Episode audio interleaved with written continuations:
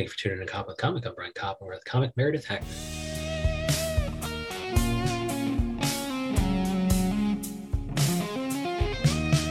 Meredith Hackman, how the hell are you? I'm doing great, Brian. How are you? Doing good. Thank you so much for coming on. We follow her everywhere. She's Big Mare on Twitter, B I G underscore M E R. But she's also, this is hilarious, best place to cry at work on Instagram, in addition to meredithhackman.com. And so, like, there, we follow you there. What kind of stuff uh, do you have coming out that we can kind of figure out about when we're on your socials?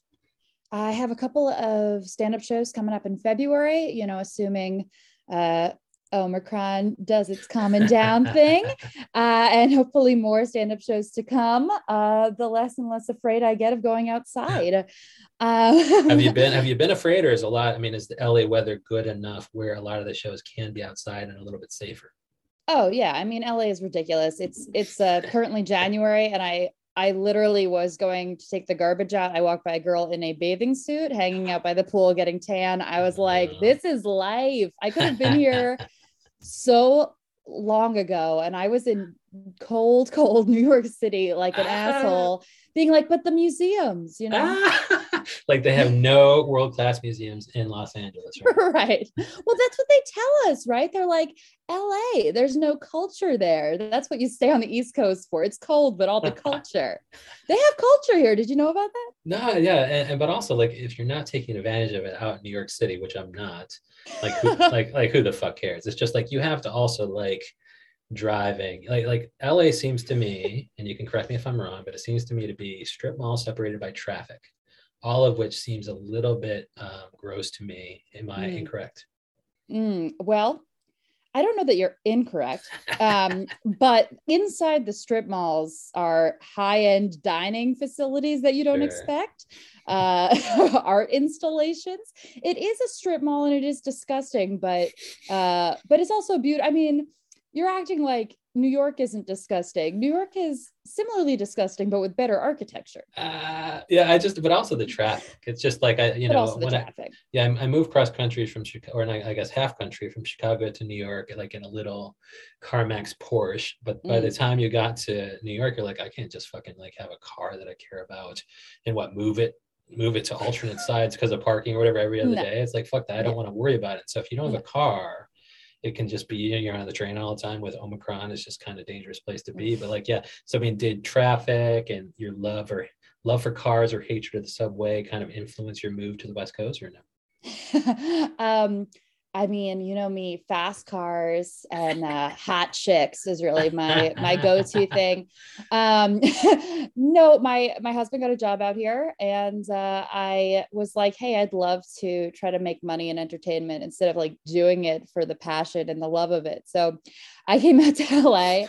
Um, Were you doing that in New York? Were you doing what comedy for the passion and love of it? yeah, I was doing comedy mostly for the passion and the love, not really getting getting the big bucks. Okay, but now but now you are in LA, right? I mean, now I'm getting tens of dollars, so yes. it's, it's a it's a real upgrade. Um, uh, but it's it's wonderful. I, I mean, I I love New York. I'm uh, I'm from Connecticut, but uh, my family's from Queens. I'm originally from Queens, and so I'm uh that's where I'm at. Person. Yeah, where are you? I'm in Astoria, Queens, but I live Beautiful. in a hotel. I live in a hotel in Long Island City, and so now because it's a little bit further west, I have an unobstructed view of the Empire State Building from my bed. It is gorgeous.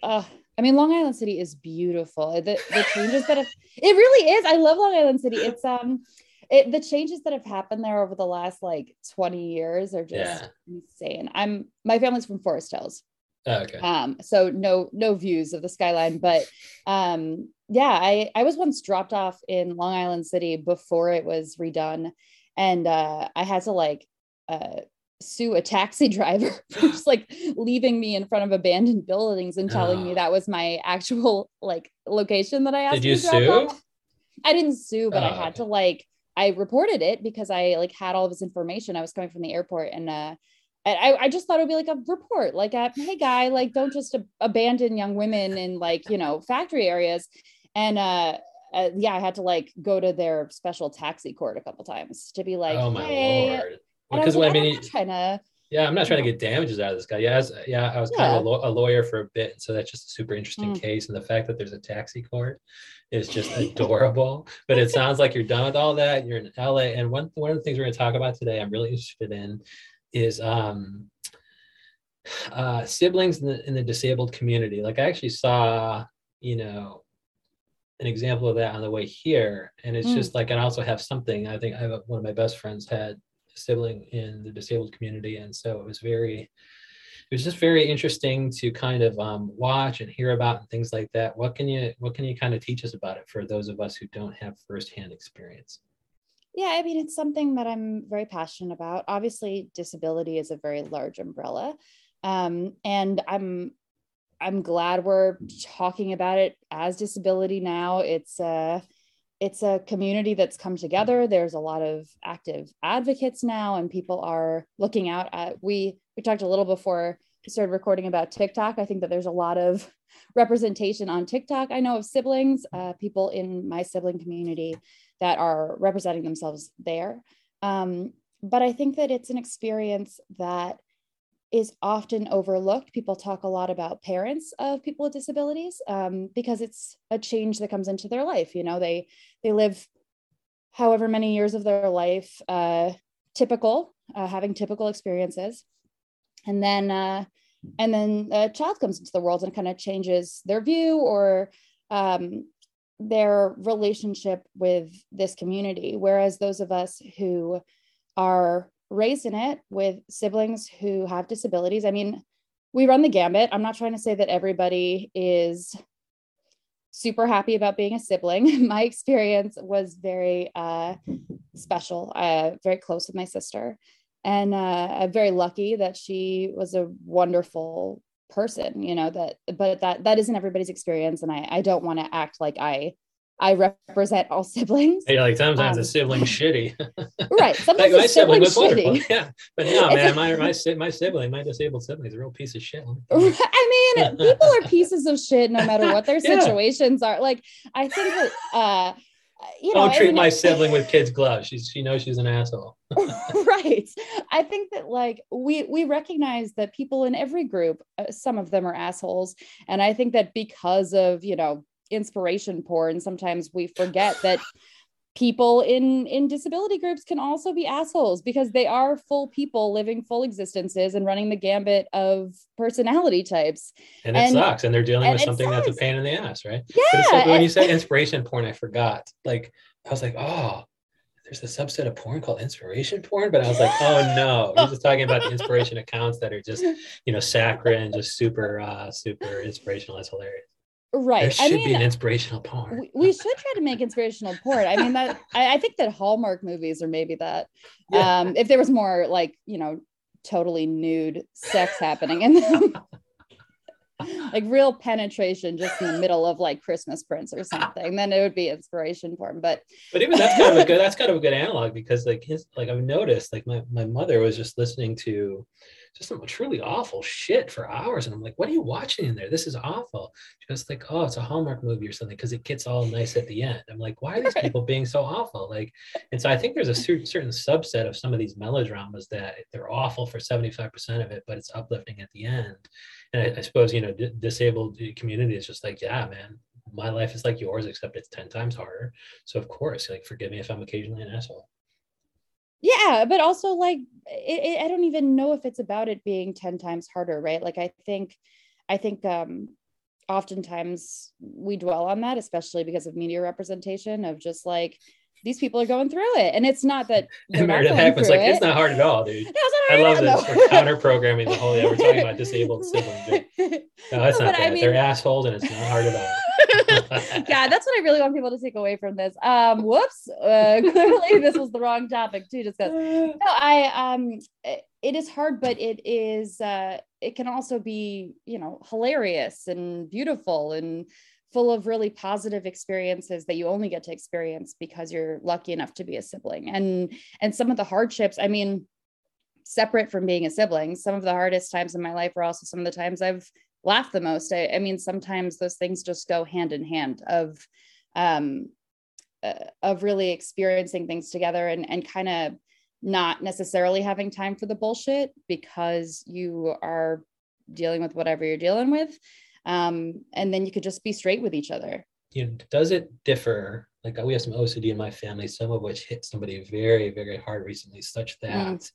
it's almost kind of um, crippling and you know does caring for somebody with a disability change at all if that disability is not conspicuous to all mm, invisible disabilities question. you mean well yeah well meaning of mental illness rather than you know because mm. mental illness as you as you indicated you know it doesn't have right. to be physical like right. does it be, you know does it become a different animal or just is that something you don't have enough experience with to kind of speculate on uh, yeah i mean i wouldn't want to speak out out of turn about things i don't know about but uh, but of course uh, you know invisible disabilities present their own challenges because the world isn't making accommodations from you for you ah. just by you entering a room like uh um not that they necessarily would if you present like you have disabilities but um and you know i mean even just the basics of places having elevators that aren't you know trash uh, freight elevators like just basic things like that that that aside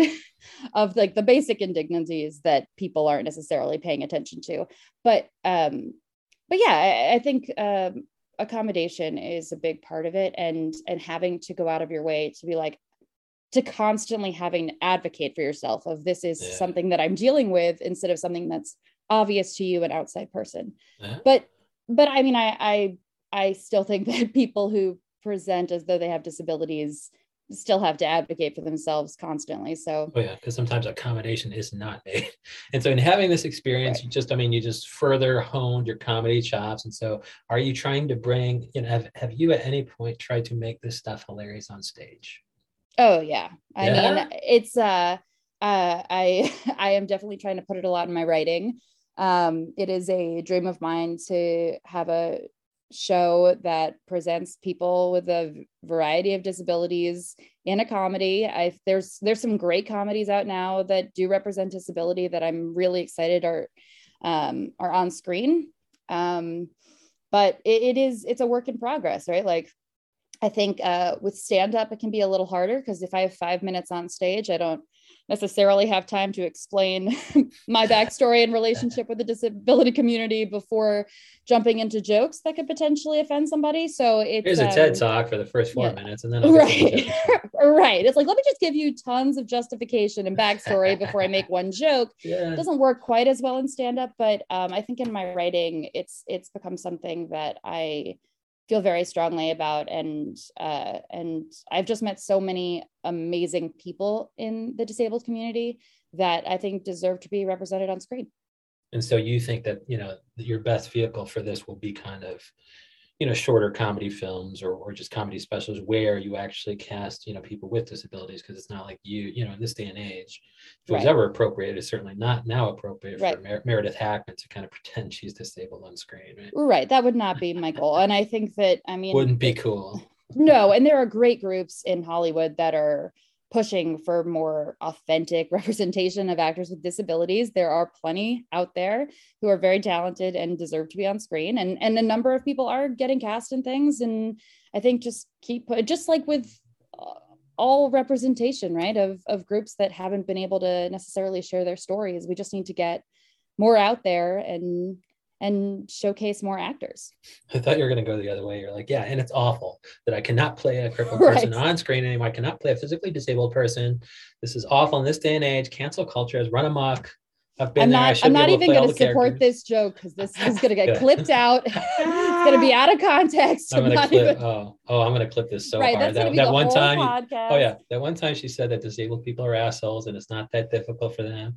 That's all Meredith Hackman's going to be known for on the East Coast. You know. Oh, um, but yeah, I mean, I also like the the pre kind of the pre-show topic of people's inner lives because if you can't spend mm. your time talking about you know the disabled community on stage because you have to preface it with a four minute ted talk like are you trying to kind of um, speak to your own inner monologue? Or what about you know what on stage as far as people's inner lives are concerned what are you hmm. talking about if anything? Um well uh, like for example uh last night i just had a, a terrible nightmare. And i feel like our nightmares are are fraught with great jokes uh because it's where our anxieties go to play. You know what i mean So what anxiety was this night particular nightmare playing on? oh just just uh all the good stuff. Just... brian is prying. Okay so what yeah what are you fucked up about? What, yeah, what's really yeah yeah up? brian what, what are your darkest secrets uh? What do you fear? Let's uh we've we've never spoken before. What's what's the worst thing that's ever happened yeah, to you? this is not um, being recorded and taken out of context. Please feel right, free. right. no I, I think that um that all of us are living with anxiety or fear or anger or shame or whatever and uh and kind of what i was saying before that that darkness does feed into comedy but like I had a teacher in high school who I hated. She was my enemy, and um, she at that shouldn't point, be the case ever. what was so fucked up about, about that teacher that she, you know, she became your enemy? Well, what? at one point, yeah, she I must have like, been awful. Yeah, I, I, I, um, I was pitching a comedy that I was trying to write. She's a screenwriting teacher.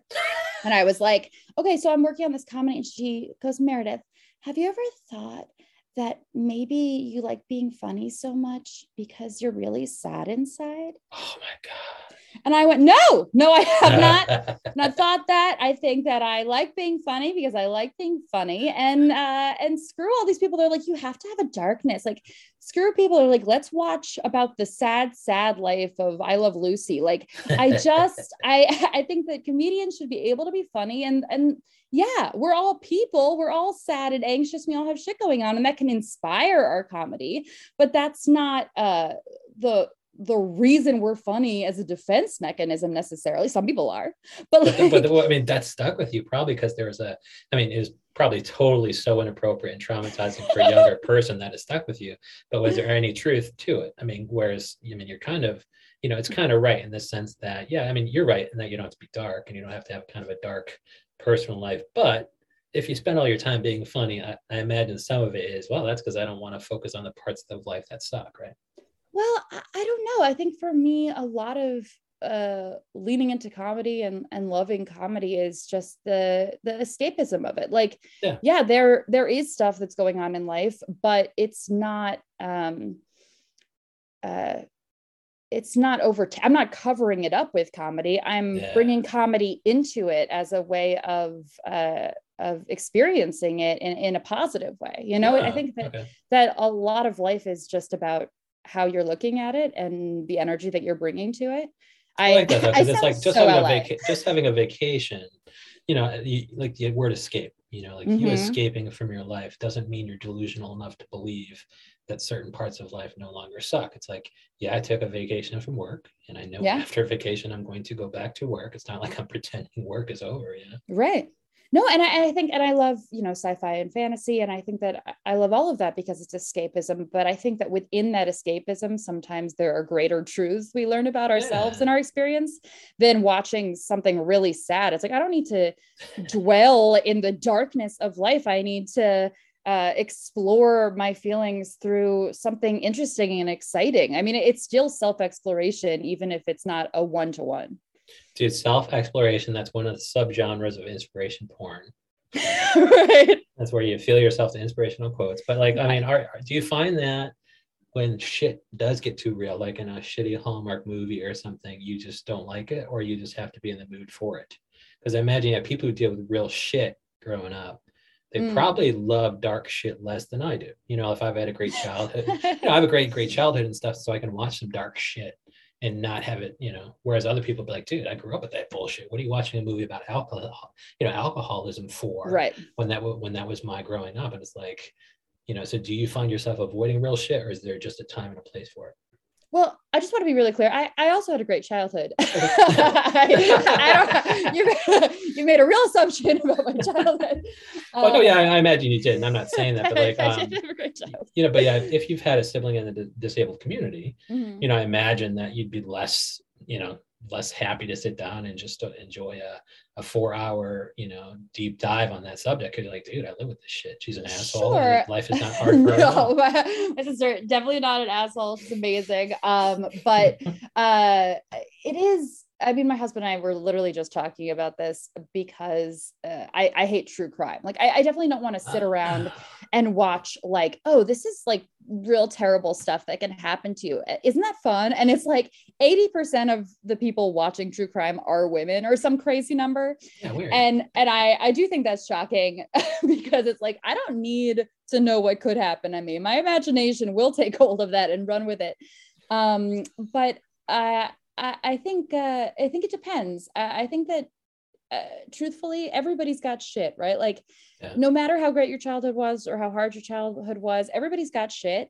And I think that there's stuff that's gonna, you know, be triggering to everybody. And it's just about uh, taking care of yourself and your mental health. And if you're able to avoid things that are particularly hard, then go for it. But sometimes those things pop up, and you you work through it. And sometimes those things pop up in ways that you don't expect. Uh, uh, yeah I, I, have trouble even watching comedies where it feels as though someone might be making fun of someone with a disability. I, I uh, even if that's not necessarily what the movie or the show is trying to do it's something that yeah. i'm sensitive to. And i don't begrudge anyone trying to make something that happens to trigger me. I just you know separate myself from it but that doesn't mean the thing itself is without merit. Um, yeah. and, and I'm sure there's plenty of people with other, you know, fucked up shit going on in their lives in their childhoods that would be fine with that movie. And it's something else that I'm perfectly fine watching. I, I, uh, just watched Single Drunk Female, which is brand new. I watched both episodes last night. I loved it all. I thought it was brilliant. And I was like, I don't, I, I mean, the, uh, the title is insane, but, um, yeah, I thought it was a really brilliant exploration of something very real, but also very funny, which appeals so to me. something you could do in, do in the future with your comedy special. I would love that. I mean, yes. that, are you are you uh, offering to pay for that or? Uh, you know me, podcasters are notoriously rich, but yeah, I love I love Sophia what, Sophia Delia Black. I loved her on the Mick. And I mm. love the fact I was I was happy and then pissed off at the fact that Jeremy Jahns from Parks and Recreation was in the first 30 seconds of that and never again for two fucking episodes. But I really think Meredith Hackman is going to ne- make the next single drunk female.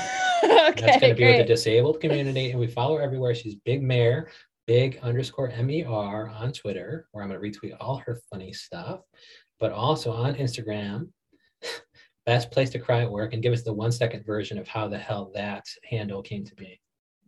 I mean, I was I was working and working hard. At work. I, was, I, was, I was trying to find a closet to cry in at work, and it was just the maternity room that was open. You know what I mean? You can't ah. can't interrupt all those moms with your crying. But I, but I love it. The best place to cry at work is actually the maternity room. So we answered that question.